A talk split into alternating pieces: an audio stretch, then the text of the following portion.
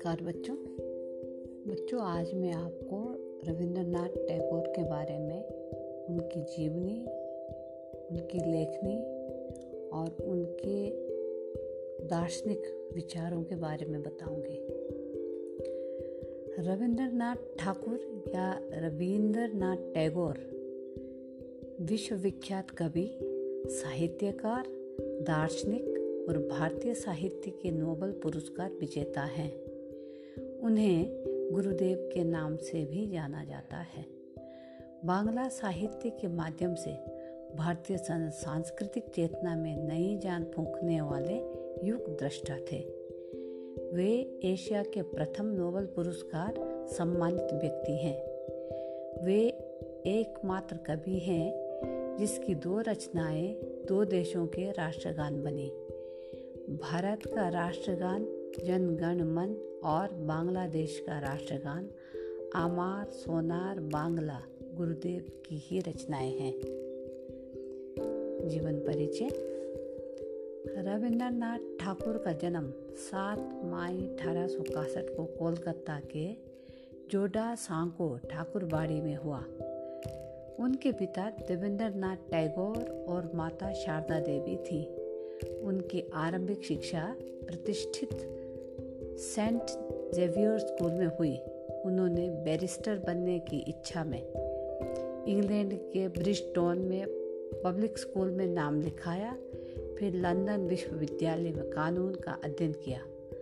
किंतु 1880 में बिना डिग्री प्राप्त किए ही स्वदेश पुनः लौट आए। सन अठारह सौ तिहत्तर में मृणालिनी देवी के साथ उनका विवाह हुआ।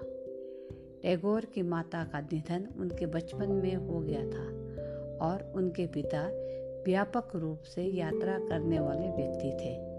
अतः उनका लालन, पालन अधिकांशतः नौकरों द्वारा ही किया गया था। टैगोर परिवार बंगाल पुनर्जागरण के समय अग्रणी था। उन्होंने साहित्यिक पत्रिकाओं का प्रकाशन किया। बंगाली और पश्चिमी शास्त्रीय संगीत एवं रंगमंच और पटकथाएँ वहाँ नियमित रूप से प्रदर्शित हुई थी। टैगोर के पिता ने कई पेशेवर ध्रुपद संगीतकारों को घर में रहने और बच्चों को भारतीय शास्त्रीय संगीत पढ़ाने के लिए आमंत्रित किया था। टैगोर के सबसे बड़े भाई द्विजेंद्र नाथ एक दार्शनिक और कवि थे एवं दूसरे भाई सत्येंद्र नाथ कुलीन और पूर्व में सभी यूरोपीय सिविल सेवा के लिए पहले भारतीय नियुक्त व्यक्ति थे। एक भाई ज्योतिरा, ज्योतिरिंदर नाथ संगीतकार और नाटककार थे एवं उनकी बहन स्वर्ण कुमारी उपन्यासकार थी। ज्योतिरिंदर नाथ की पत्नी कादम्बरी देवी समप्त्या टैगोर से थोड़ी बड़ी थी वह उनके प्रिय मित्र और शक्तिशाली प्रभाव वाली स्त्री थी। उन्होंने अचानक आत्महत्या कर ली थी। इस कारण टैगोर और उसका शेष परिवार कुछ समय तक अधिक समस्याओं से घिरा रहा था। इसके बाद टैगोर ने बड़े पैमाने पर विद्यालय कक्षा की पढ़ाई से परहेज किया और मेरर या पास के बोलपुर और पनिहत्थी में घूमने की प्राथमिकता दी और फिर परिवार के साथ कई स्थानों की यात्रा की। उनके भाई हेमेंद्र नाथ ने उन्हें पढ़ाया और शारीरिक रूप से उसे वातानुकूलित गंगा को तैरते हुए पहाड़ियों के माध्यम से जिम्नास्टिक्स द्वारा और जूडो और कुश्ती अभ्यास करना उनके भाई ने सिखाया था। टैगोर ने ड्राइंग, शरीर विज्ञान, भूगोल और इतिहास, साहित्य गणित, संस्कृत और अंग्रेज़ी को अपने सबसे पसंदीदा विषय का अध्ययन किया था। हालाँकि, टैगोर ने औपचारिक शिक्षा से नाराज़गी व्यक्त की। स्थानीय प्रेसिडेंसी कॉलेज में उनके विद्वानों ने से पंडित एक दिन का दिन था। कई वर्षों तक उन्होंने कहा कि उचित शिक्षण चीज़ों की व्याख्या नहीं करता है। उनके अनुसार उचित शिक्षण जिज्ञासा है।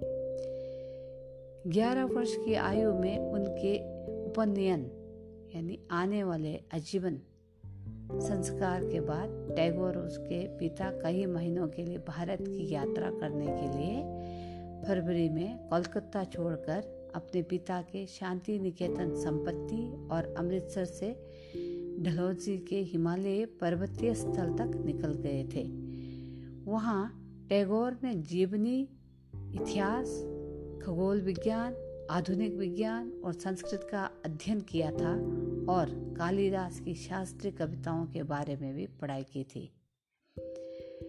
अठारह सौ तिरानवे में अमृतसर में अपने एक महीने के प्रवास के समय वह सुप्रभाव गुरवाणी और नानक बनी से बहुत प्रभावित हुए थे, जिन्हें स्वर्ण मंदिर में गाया जाता था, जिसके लिए दोनों पिता और पुत्र नियमित रूप से आगंतुक थे।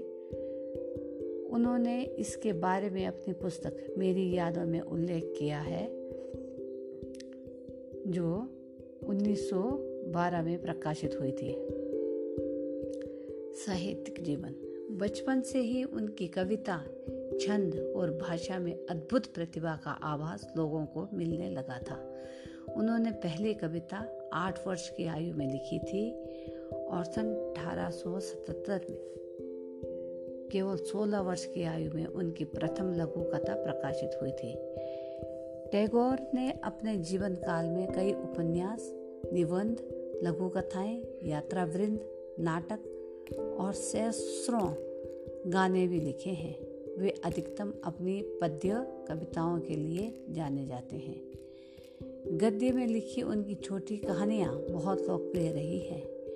टैगोर ने इतिहास, भाषा विज्ञान और आध्यात्मिकता से जुड़ी पुस्तकें भी लिखी हैं। टैगोर के यात्राविंद, निबंध और व्याख्यान कई खंडों में संकलित किए गए थे। जिनमें यूरोप के जटिल पत्रों, यूरोप से पत्र और मनुष्य धर्म, मनुष्य का धर्म शामिल थे। अल्बर्ट आइंस्टाइन के साथ उनकी संक्षिप्त बातचीत वास्तविकता की प्रकृति पर। नोट बात के उत्तरार्धों के एक परिशिष्ट के रूप में सम्मिलित किया गया है। टैगोर के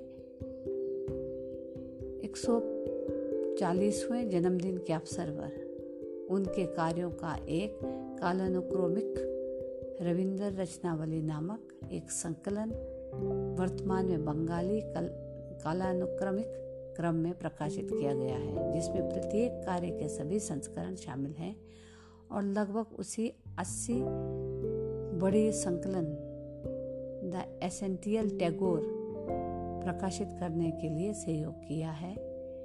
ये फकराल आलम और राधा चक्रवर्ती द्वारा संपादित की गई थी और टैगोर के जन्म की 150वीं वर्षगांठ की निशानी है। मुख्य रचनाएँ हैं गीतांजलि, पूर्वी प्रवाहिन, शिशु भोलानाथ, महुआ, वनवाणी, परिशेष, पुनश्च, विथिखा शेषलेखा चोखेर वाली कणिका नैवेद्य मायर खेला, क्षणिका गीति माल्या कथा ओ कहानी। रविंद्र संगीत। टैगोर ने लगभग 2230 गीतों की रचना की। रविंद्र संगीत बांग्ला संस्कृति का अभिन्न अंग है। टैगोर के संगीत को उनके साहित्य से अलग नहीं किया जा सकता है। उनकी अधिकतर रचनाएँ अब उनके गीतों में शामिल हो चुकी हैं। हिंदुस्तानी शास्त्रीय संगीत की द्रुपद शैली में प्रभावित ये गीत मानवीय भावनाओं के अलग अलग रंग प्रस्तुत करते हैं। अलग अलग रागों में गुरुदेव के गीत यह आभास कराते हैं, मानो उनकी रचना उस राग विशेष के लिए ही की गई थी। प्रकृति के प्रति गहरा लगाव रखने वाला यह प्रकृति प्रेमी ऐसा एकमात्र व्यक्ति है, जिसने दो देशों के लिए राष्ट्रगान लिखा है। दर्शन। गुरुदेव ने जीवन के अंतिम दिनों में चित्र बनाना शुरू किया, जिसमें युग का संचय, मोह, क्लांति और निराशा के स्वर प्रकट हुए हैं। मनुष्य और ईश्वर के बीच जो चिरस्थायी संपर्क है, उनकी रचनाओं में वो अलग अलग रूपों में उभर कर सामने आया। टैगोर और महात्मा गांधी के बीच राष्ट्रता और मानवता को लेकर हमेशा वैचारिक मतभेद रहा। जहाँ गांधी पहले पायदान पर राष्ट्रवाद को रखते थे, वहीं टैगोर मानवता को राष्ट्रवाद से अधिक महत्व देते थे। लेकिन दोनों एक दूसरे का बहुत अधिक सम्मान करते थे। टैगोर ने गांधी जी को महात्मा का विशेष दिया था। एक समय था जब शांति निकेतन आर्थिक कमी से जूझ रहा था और गुरुदेव देश भर में नाटकों का मंचन करके धन संग्रह कर रहे थे। उस समय गांधी जी ने टैगोर को साठ हज़ार रुपये के अनुदान का चेक दिया था। जीवन के अंतिम समय 7 अगस्त 1941 से कुछ समय पहले इलाज के लिए जब उन्हें शांति निकेतन से कोलकाता ले जाया जा रहा था तो उनकी नाती ने कहा कि आपको मालूम है, हमारे यहाँ नया पावर हाउस बन रहा है। इसके जवाब में उन्होंने कहा कि हाँ पुराना आलोक चला जाएगा और नए का आगमन होगा। विशेषताएँ, पिता के ब्रह्म समाजी होने के कारण वो भी ब्रह्म समाजी थे। उनकी रचनाओं में मनुष्य और ईश्वर के बीच के चिरस्थायी संपर्क की विविध रूपों में अभिव्यक्ति मिलती है। उन्होंने बंगाली साहित्य में नए तरह के पद्य और गद्य के साथ बोलचाल की भाषा का भी प्रयोग किया। इससे बंगाली साहित्य क्लासिकल संस्कृत के प्रभाव से मुक्त हो गया। टैगोर की रचनाएँ बांग्ला साहित्य में एक नई ऊर्जा लेकर आई। उन्होंने एक दर्जन से अधिक उपन्यास लिखे। इनमें चोखोरवाली, घरे वहीरे, गौरा आदि शामिल है। उनके उपन्यासों में मध्यम वर्गीय समाज विशेष रूप से उभर कर सामने आया है। 1913 ईस्वी में गीतांजलि के लिए उन्हें साहित्य का नोबल पुरस्कार मिला, जो कि एशिया में प्रथम विजेता साहित्य में है। मात्र आठ वर्ष की उम्र में पहली कविता और केवल सोलह वर्ष की उम्र में पहली लघु कथा प्रकाशित कर बांग्ला साहित्य में एक नए युग की शुरुआत की रूपरेखा तैयार की। उनकी कविताओं में नदी और बादल की अटखेलियों से लेकर अध्यात्मवाद तक के विभिन्न विषयों को बखूबी उकेरा गया है। उनकी कविता पढ़ने से उपनिषद की भाषाएँ परिलक्षित होती हैं। सम्मान। रविंद्रनाथ ठाकुर को उनकी काव्य रचना गीतांजलि के लिए साहित्य का नोबल पुरस्कार मिला। उन्हें राजा जॉर्ज पंचम ने नाइटहुड की पद, पदवी सम्मानित किया था। जलियांवाला बाग हत्याकांड के विरोध में उन्होंने ये उपाधि लौटा दी थी। धन्यवाद।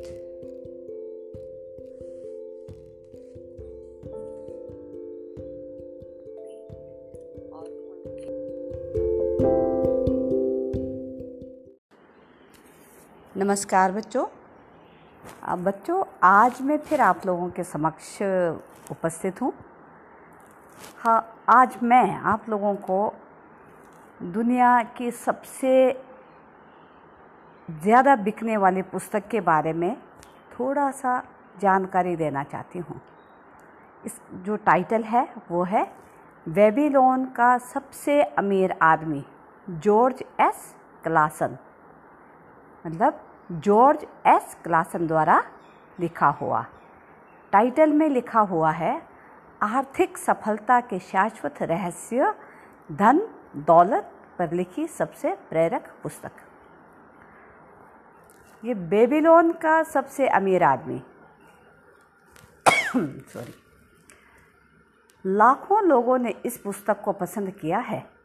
इस पुस्तक में दिए गए सिद्धांतों का प्रयोग करके आप अपनी इच्छाओं को पूरा कर सकते हैं और अपने सपनों को साकार कर सकते हैं। इस पुस्तक में दौलतमंद बनने का रहस्य बताया गया है। आर्थिक सफलता के शाश्वत रहस्य सुख समृद्धि की निश्चित रहा।